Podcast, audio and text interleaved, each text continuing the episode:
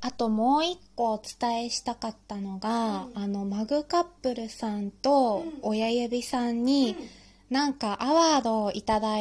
きまして、本当にありがとうございます。でも私たちあれが何かも分かってなくて、あのー教えてください、あれが何か。アワードが何か。そう、でも、あれをくださってほんまにありがとうございますっていう話と、